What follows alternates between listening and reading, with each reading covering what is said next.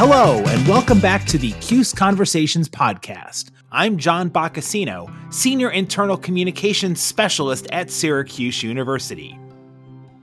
I think one of the things that we're seeing, um, you know, not just at Syracuse, but across the board, when we look at our national data um, on college mental health, is we're really seeing a, an uptick in social anxiety. And one of the things that people are saying is their number one thing that they're worried about is how other people perceive them.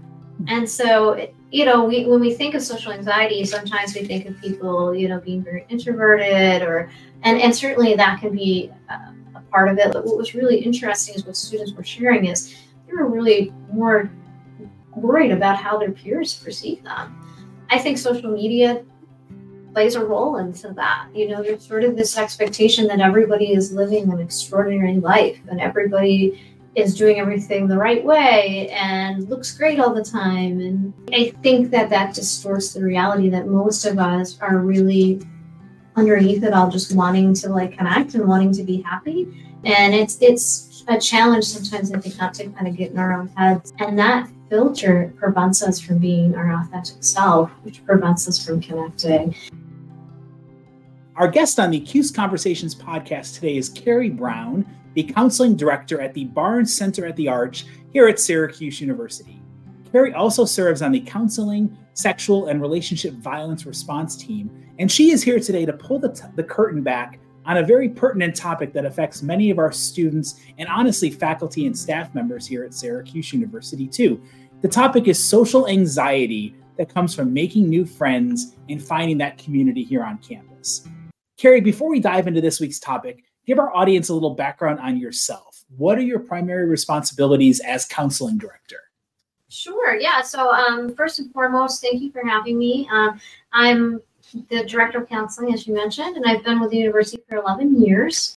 So I've been in the role of director for, I think, going on two or three years, but I've held a lot of various roles in our counseling center, from staff therapist to assistant director to clinic director to now the director.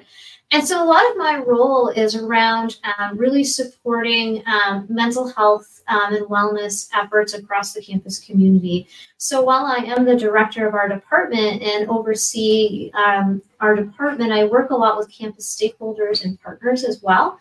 And so a lot of what I do often is um, more external facing, actually, and outside of the center in terms of really um, working with the campus community to think about mental health as a, uh, a community-wide responsibility.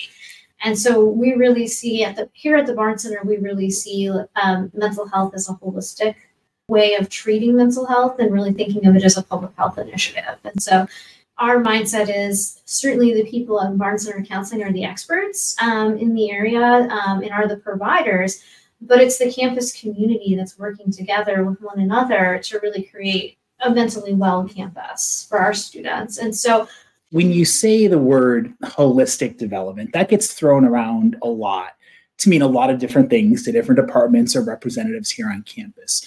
What role does a student's wellness play in their development once they're here on campus? Yeah, I think it's huge. Yeah, I mean, I, I agree. I think holistic gets thrown around a lot. And, and really, when we think about it from the Barnes Center lens, we're really thinking about how people are holistic beings in terms of your mental health and physical health and all that comes in together. You can't really foster one without the other.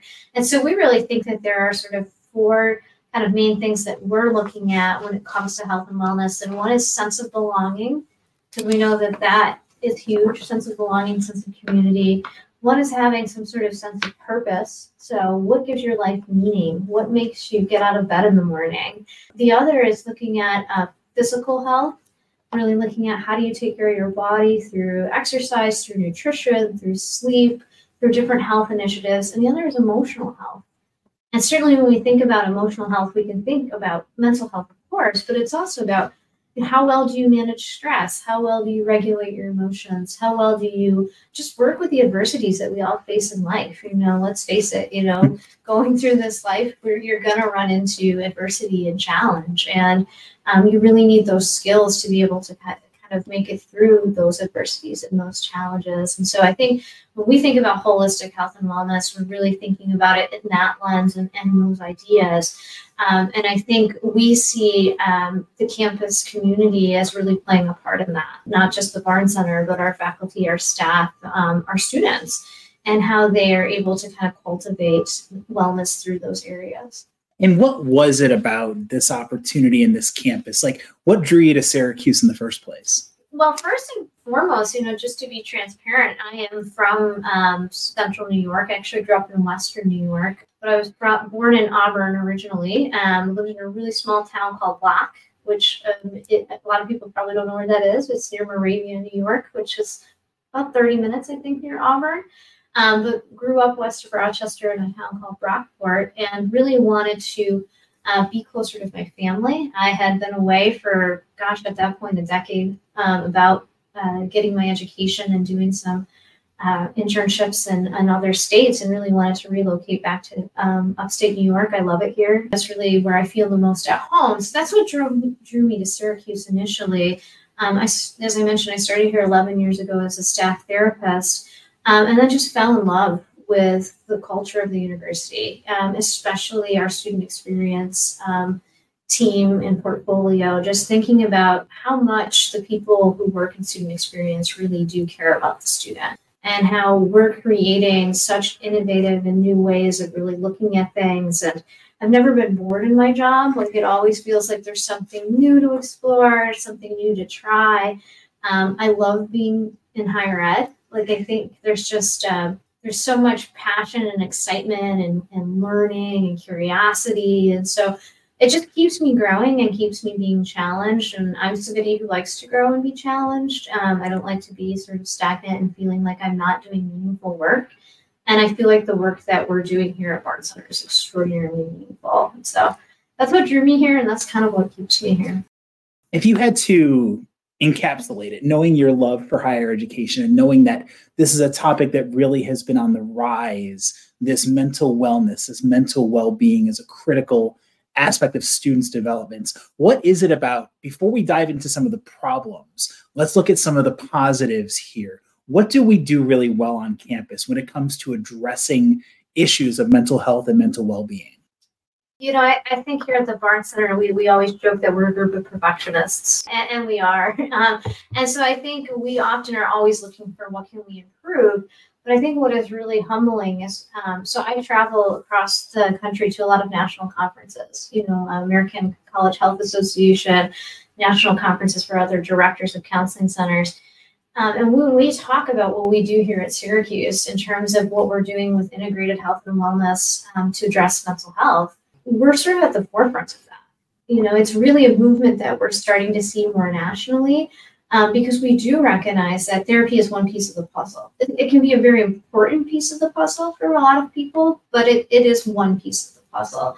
And so what we're doing really well here, I think, is we're creating a lot of different opportunities for people to work on health and wellness that's not not only what you might think of as a traditional Western model. So talk therapy can feel very traditional, very Western. Um, certain med- medical models can feel that way. And so we're really branching out and looking at how do we offer diverse experiences. So, for example, we have a, a person on our staff named Diane Shenandoah, who refu- refers to herself as one who helps them. And Diane provides um, indigenous healing practices to our campus community. So doing different uh, practices for all of our students, certainly our indigenous and native students, um, but any student can work with Diane on a variety of different um, holistic health and wellness opportunities from an indigenous lens to get a different perspective on how they may care for themselves um, and try something new. But I think we've also created a lot of great opportunities with um, looking at how to infuse recreation into mental health. There's so much research out there that indicates that um, exercise is really profoundly impactful for moderate levels of um, anxiety and depression. Oftentimes, the research is telling us it's actually more effective than medication. And so we're really looking at how do we take advantage of the great services that we have here in recreation and, and pair that with mental health. And so we refer students to personal training. Um, if they get referred from counseling, they get three free sessions. Um, a lot of people sometimes are like, oh, I don't know about the gym. Like, I'm a little unsure about that. So it's a nice foot in the door and a way to uh, maybe help answer those questions of like, how do I use the equipment? Like, what do I do for anxiety and depression? Like, what's the best type of exercise for that? We do a series called the Adventure-Based Counseling Series, which um, is between recreation, counseling, and health promotion. And it is a group therapy series that involves using the climbing wall um, and going out to our outdoor adventure course. And it's challenged by choice, but it's a way to really get in touch with your body, build connection with other uh, students, and then find ways to manage things like anxiety um, in, in a really unique way. So I think we do those unique things really, really well. I also think we do the very, what you might think of basic traditional therapy things really, really well as well. Um, and we've been fortunate to be able to recruit and retain a very diverse staff in terms of identity, but also discipline. So we have psychologists, social workers, marriage and family therapists, licensed mental health counselors, Um, and so they all come in with a different perspective, right, from how they were trained.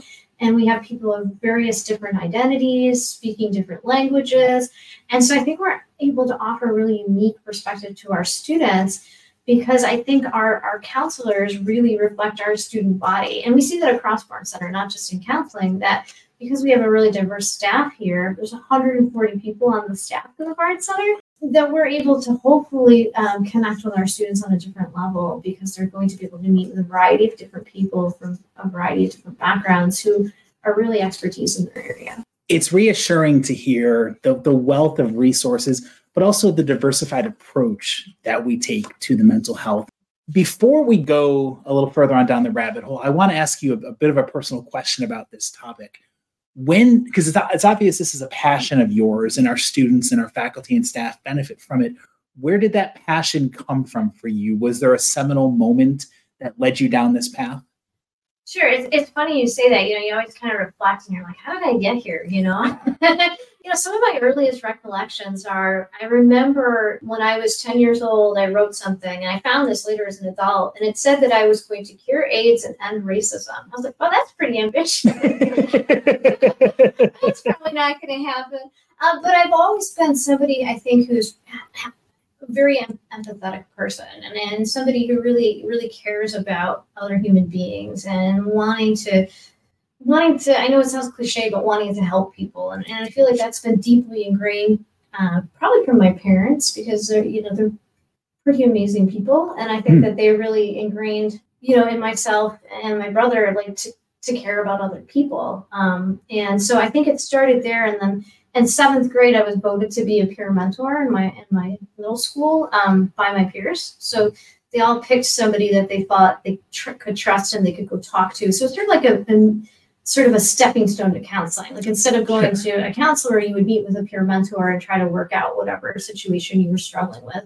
And I was like, wow, that was really, you know, pretty cool. I went to a, a fairly large high school, almost four hundred students, and to think that's you were chosen out of a small group of people to be someone that your peers felt like that they could trust or that they thought would be helpful to them. And so I think that's where it started early on.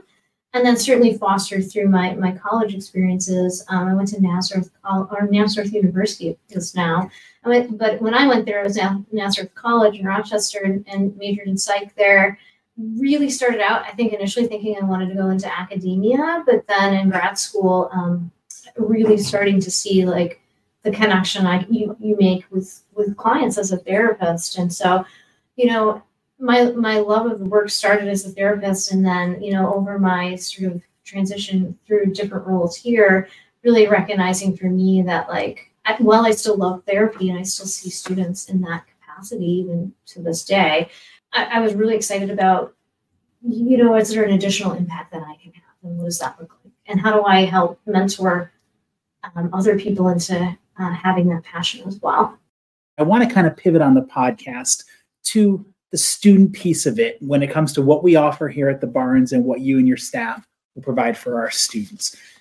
There's a lot of questions that students have as they're kind of finding their way. It's a large campus that can be very intimidating.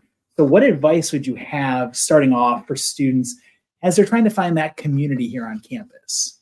I agree with you. I think it can be. I know that um, the student body can be larger than some of our students' hometowns, you know, and it's sort of coming to this realization that you're in this big place and there's so many people and there are so many opportunities. And, and I agree with you. I think sometimes it feels like there's so many items on the menu. You don't know where to start. It makes me think about that big book, like the Cheesecake Factory had. And you're like, I don't know what I want. There's too much to choose from. And I think it can feel that way sometimes, for sure, especially when you when you're first coming to college. And I think something to think about is, as hard as this is, is to recognize that it's not going to happen always instantaneously, and that's okay. Because I, I think we forget that, like when we were in high school, it took us some time to cultivate the relationships we had with our friends, right? A lot of times, maybe these are people you went through elementary and middle school together, or you at least had four years of high school with together. It wasn't necessarily instantaneously then either, but I think there's this pressure that students feel to find community and find connection really quickly. And I get that because it's so important. And we are social creatures, right? Like psychologically, we are driven to connection. It is one of the most important parts of the human experience. It keeps us psychologically healthy. It keeps us physically healthy. So I get there's a lot of pressure to like make really fast friends. But I think what, what happens is, is that community can be found in like so many places. And I think sometimes for students, there's sort of this feeling of, if I don't find my friends within the first few weeks or my community within the first few weeks, it's never going to happen. And I can say just, anecdotally, from being here for eleven years, I've seen students find community that they were surprised they found in their senior year. And while it feels sad to go, oh my gosh, it took me so long to find this, it's still really, really meaningful um, to have those opportunities. And we all change, right? Like you might not always keep the friends that you had your first year. They might become acquaintances, and then you might make different friends. And so I think there are so many opportunities. I think what What we need to, to think about is, how do I gently challenge myself to take advantage of some of those opportunities and, and kind of get out there and make connection? And that can look like joining a club, for sure. But it could also be, you know, coming to the Barnes Center uh, fitness class. It could be joining uh, sports clubs. Um, it could be through your on-campus job. And so I think there's a lot of different spaces that students can connect and find their community. And, and I think um, like our intercultural collective and SHINE is a great place uh, for a lot of students to find connections with people who look like them or have similar identities to them. I think it's about finding similar interests um, and, and finding your people that feel like they get you, you know, and um, there's no like surefire, like guaranteed way to do it aside from getting out there and trying to connect with people. And it might not always work the first time around, but uh, what I see, like I said, just from my time here is students are able to find community, even if it's not necessarily um, within those first two weeks. Did you, do you find that one of the mistakes people make is they want to fit in, so they'll change maybe something that about themselves, a value, a trait, to try to fit in, to find that friendship at the sake of who they might be at the core? Yeah, I, I think that that certainly can happen. I think sometimes there can feel like a pressure to sort of think, well, this is what everybody's doing here. Um, but I think what we know and we see at the at the counseling center is there's actually a lot of diversity in what how people are connecting. So, you know, we'll hear, and, and, and this is certainly a great choice for, for, for people, but not for everybody. But we'll hear, well, everyone here is involved in fraternity or, or sorority. While that is a, there's a large portion of the campus that that is really appealing for them, there are also a lot of students who, who aren't involved in that and, you know, find connections through other ways. And so I think if, if you do um, try to force a connection, it usually doesn't end up, you know, panning out as you hoped. That being said, I think it's good to take healthy risks and try something that maybe you're like, oh, I don't know. Um, because the, you know, you, you might try it and find out you actually do really enjoy it and do really connect with that, that group of people. But I think trying to change fundamentally, like who you are to connect with a group often isn't successful because, because at the core of it, you have to really feel like it's important for you. And if it doesn't really feel that way, it's hard to it's hard to fake it, if that makes sense. What are some other mistakes or things that you see students doing that you would probably tell them not to do when it comes to finding that community? Yeah, I mean, I think sometimes um, it, it can be really hard to uh, actually like go places alone. And so I think a lot of times if they don't have somebody to go to with something, they won't go. And I think that that can end up being a mistake. While I understand the appeal of like being like, I at least feel like I need to know somebody. But but I think that's where sometimes the beauty of like some of our, our staff and our student staff, like our, our residence advisors, our, our different people who work on campus can perhaps be that bridge. They could be that person maybe that goes with you to that event. But, but I have heard that a lot of students will say, well, I don't have anyone to go with, so I'm not going. And, and I think that that can really be a missed opportunity. And And believe me, I, I'm not saying that's easy. Like, I understand the discomfort of walking into a room and not knowing anybody. I think um, that is a universal experience for a lot of people to go, ooh, I don't know anybody here. I'm not sure what to do. But I think it's a great opportunity to meet, meet new people, to, especially if it's an interest that you're really wanting to explore. I would hate for someone to miss an opportunity because they feel like they can't explore that by themselves. I would say the other thing sometimes is staying too connected to the people that aren't here, if that makes sense. Well, you need to foster, of course, your relationships that you have with your friends back home and, you know, family members. I think it can be easy to fall into, I'm just going to be like texting those people all the time or messaging them all the time, and I'm not going to be present here because, you know, maybe it is scary and it's big and that's my comfort. Um, it's human nature to go to what's familiar. Um, and so I think that that can be a mistake too, because you're, you're, then you're not like really physically present, you know, and, and you're missing maybe those opportunities to connect with the people who are actually here with you. Is it normal for students to struggle with that confident level of trying to find friends and find that? Because it's not the easiest thing in the world these days to, to go out there and make new friends. Absolutely. I think one of the things that we're seeing, um, you know, not just at Syracuse, but across the board, when we look at our national data um, on college mental health, is we're really seeing a, an uptick in social anxiety. And one of the things that people are saying is their number one thing that they're worried about is how other people perceive them. And so, you know, we, when we think of social anxiety, sometimes we think of people, you know, being very introverted or, and, and certainly that can be uh, part of it, like a fear of public speaking or, or all these different things that might come to mind. But what was really interesting is what students were sharing is they were really more worried about how their peers perceive them. I think social media plays a role into that. You know, there's sort of this expectation that everybody is living an extraordinary life and everybody is doing everything the right way and looks great all the time. And I think that that distorts the reality that most of us are really underneath it all, just wanting to like connect and wanting to be happy. And it's it's a challenge sometimes, I think, not to kind of get in our own heads about overthinking, well, how did that person think about what I said? How did I sound in that moment?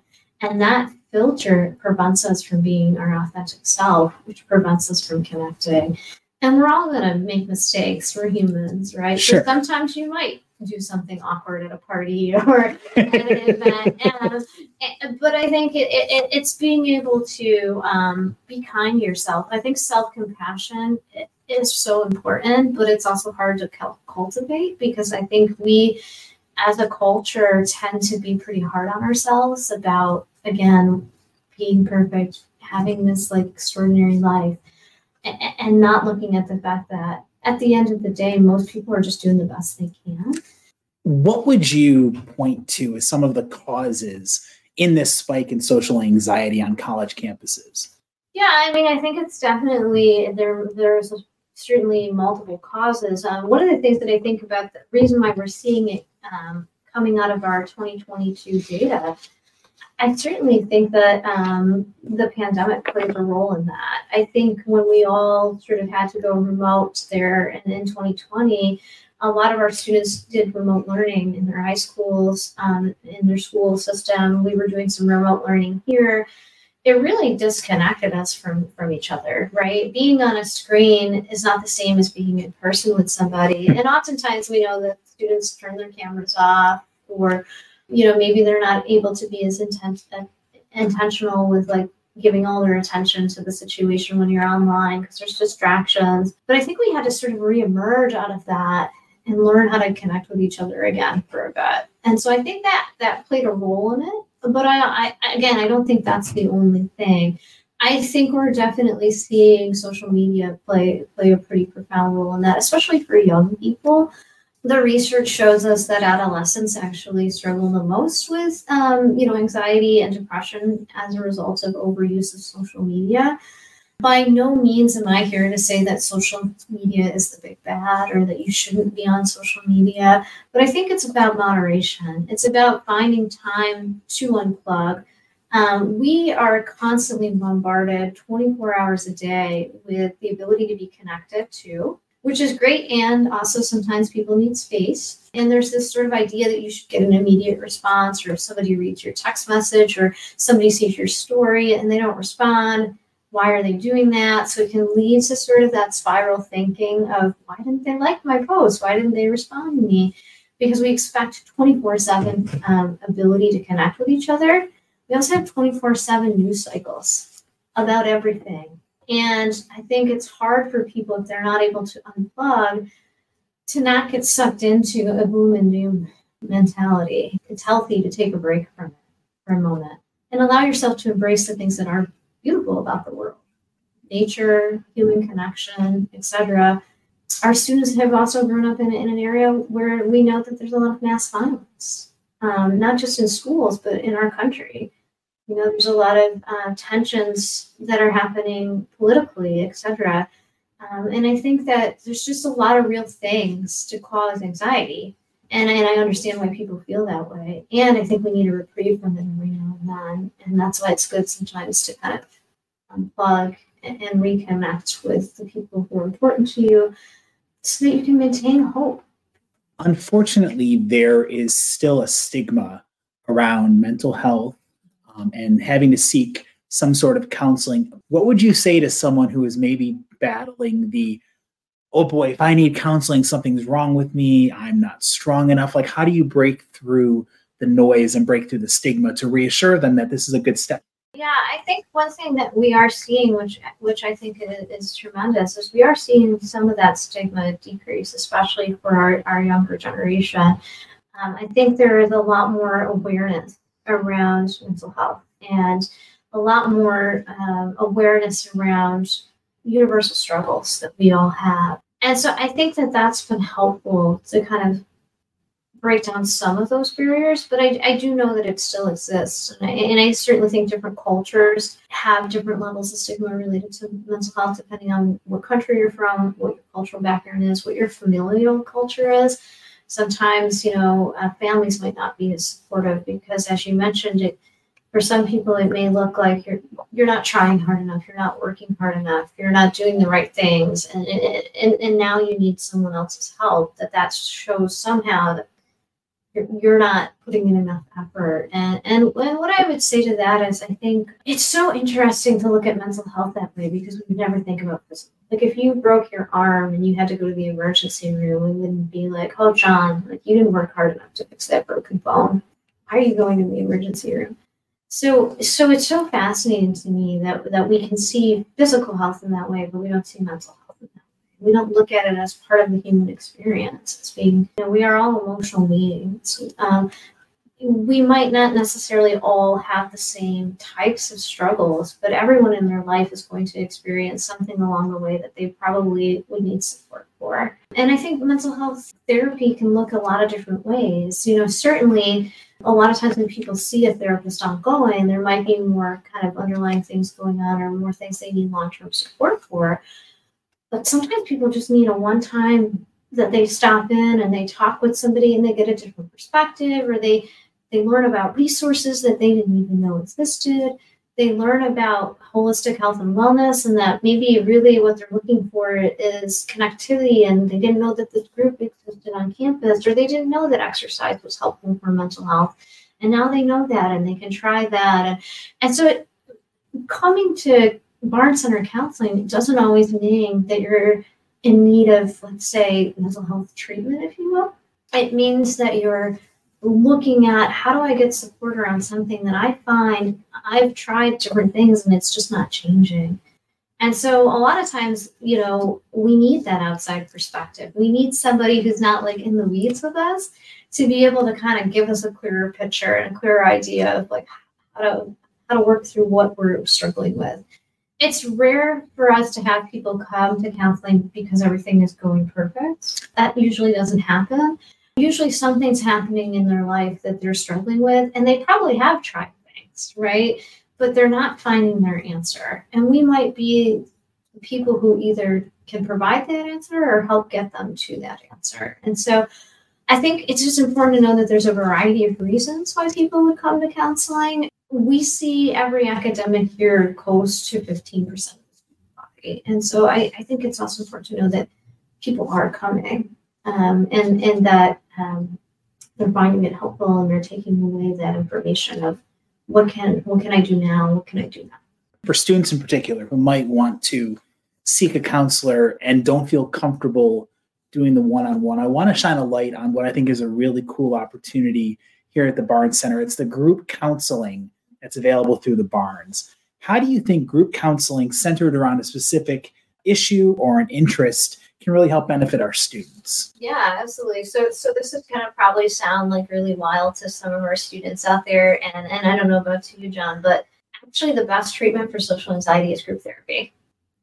And, and a lot of people are like, what are you talking about? Well, I'm already feeling socially anxious, and now you want to put me with other people? Actually, yeah. And, and there's there's a reason behind that. You know, our um, research on indicates that group therapy um, is a, is an opportunity to almost practice what you want to do in, in outside of the group therapy room. So it's an opportunity to come together with other people who share in common either an identity to you. Um, so we might have identity theme groups where people are coming together and they're connecting over a common identity and a common experience as a person in our world living with that identity. So we have groups for our L G B T Q plus community. We have groups for our B I P O C students. And so they may be coming and connecting on that identity piece and what it's like to be a member of that community at Syracuse. But we also have different groups, too, for people related to depression, anxiety, groups related to trauma, groups related to skill building, groups related to anxiety, um, skill building and connecting. And so you come into that room and you're with people who are experiencing similar things to you, and then you're learning together how to navigate those things, how to build connections, skills to work through anxiety. And then you get to the beauty of, like, not only do you have two therapists in there, but you have, usually it's um, eight students. So you have seven of your peers, too. And so you're actually getting a bunch of different people trying to help you navigate things. And you might learn something from one of your peers and go, I haven't thought about that. That maybe we as therapists wouldn't even think of because we're not living in the residence halls and we didn't know that and we didn't think about that, but your peer did know that. And so there's actually a really, really um, meaningful way of, like, building up your ability to kind of connect. And so with anxiety, one of the things that's actually the most helpful with anxiety sometimes is building up, like, that tolerance, for example. And so, like, if you're afraid of flying, sometimes the more you fly, the less afraid you become, because you're like, oh, I flew several times and I was okay and we landed all right and we got there and now I know what sounds the plane makes. Well, the same thing can be with socializing. I've practiced socializing in my group therapy experience. I got to meet people. I got to kind of get outside of my comfort zone a little bit, and it was okay, and I did it. Maybe I can do this outside of this room. And so it really is an opportunity to, like, connect with people and cultivate skills to then take those into your life. And it's usually found to be one of the more effective treatment modalities for this age group um, because there's something, I think, really important when you're emerging as an adult and you're still figuring out a lot of things about yourself, right? It might be your first time away from your family. You're really figuring out what you value, who you are, um, what you want to do with your life outside of your, your small bubble that you come from or your big bubble that you come from. And it's really a great opportunity, I think, to um, get different perspectives from different people and really learn like who you are. And group gives you an opportunity to really try that. The tips you've been giving have been very beneficial, very helpful, and they apply to all of our students here. But I kind of want to narrow in a little bit with this next question. I feel like international students have a slew of different challenges and opportunities that they have to face when they come to campus here at Syracuse. How do you view things being differently under the mental wellness and the anxiety issues for international students? Yeah, I think you're right. I think when you come to a new place, like you said, if you, it, it's always a challenge, but then think about like everything is different, right? It's not just I'm now at a bigger college campus in my hometown. It's now I'm at a different country where maybe a different language is spoken. Maybe the food is different. Um, cultural expectations are different. How people socialize might be different. I mean, we, we're obviously all human beings. And under that, there's universal similarities. Like there's actually six universal emotions. And there's, you know, different things that we all have in common just as being humans, but there's also, you know, a lot of cultural differences depending on where you come from. And so then just kind of coming to this area, it, I think it's common to experience. I mean, I know people used to call it culture shock, like just this ability of like, whoa, this is very different. But I think what's really nice about Syracuse is we have such a robust um, size of international students that often there's communities that are formed among international students with each other. Um, in terms of, you know, there's the connectivity with international services, there's a lot of orientation processes, a lot of chances for international students to meet one another and really connect. Um, and in addition to coming to a new culture, there may be things happening at home um, that you feel very separated from because home could be very far away. Um, and I know, you know, over the years, I've worked with students where there might be, there might be war happening in their home country and, and they're here. Um, there might be political uprisings happening in their home country, and they're here. There could be a major illness outbreak happening, and they're here. And they can't get back home, and they haven't been home in years or fill in the blank. And, and so that is a very different set of uh, things to take into consideration for that population because of all, most of our domestic students don't necessarily have those similar experiences because even if you're in California, you often can get on a plane ride and be, be home in, in, in several hours versus if you're, you know, and your family's in China, it could take days or you might not be able to travel. But I think our university does a fantastic job of providing support to that community through, like I said, our international service office does a wonderful job. Um, we have our, uh, our folks here at Barnes really looking to connect with the international students. We did a focus uh, listening group with international students last academic year as part of our diversity, equity, inclusion, accessibility initiatives, really listening to them about what has been your experience with Barnes Center. Um, if you're not coming, what are the barriers? Um, how can we help decrease some of those barriers? Um, through some of those efforts, we we have hired bilingual therapists. Um, we've really looked at, you know, trying to have things be more accessible in different languages. And one of the things that I think has been really cool is this year, at least in counseling, we saw the largest number of percentage of international students that we've seen since I started working here. eighteen percent of our students were international students. The university benchmark is twenty-one. So so I think we're doing something to really destigmatize mental health for, for that population and really bring people in. If you had to look into the proverbial crystal ball, what do you think could be next when it comes to addressing mental health needs? What are some areas that we're not quite as sufficient in meeting our students' needs that we can improve upon over the coming years? Yeah, that's a, that's an awesome question. We're actually starting to talk about this as a leadership um, in, in Barnes Center of really looking at, again, uh, Barnes Center is the health and wellness building. It is the hub, but it's not the only entity involved in health and wellness. It really needs to be a campus-wide initiative. So some of the things that we've been thinking about is, you know, down the road, how do we think about the residence halls and, and, and how do we create maybe those spaces to um, really enhance wellness within them? So, for example, things like blackout curtains in the, in the residence halls, so that it improves, having a dark room improves sleep quality. um, maybe better temperature control um, in the residence halls to improve sleep quality. We've started expanding our mind spas. So downstairs on the first floor, we have a mind spa, and it has massage chairs and biofeedback and yoga video instructions and art supplies. We now have are going to be looking to have a mind spa. I believe they have one over on the Mount. I know they're looking at putting one in Bird Library, looking at putting one on South Campus. And so how can we expand those things and have more satellite things on campus, meditation walking paths on campus, you know, just really looking at different things. Like, you know, if you ask me pie in the sky dream, I think it would be wonderful for us to be able to have, you know, I know a lot of universities are doing things like napping pods or places where people can go so they can relax if they, you know, feel like they need a break.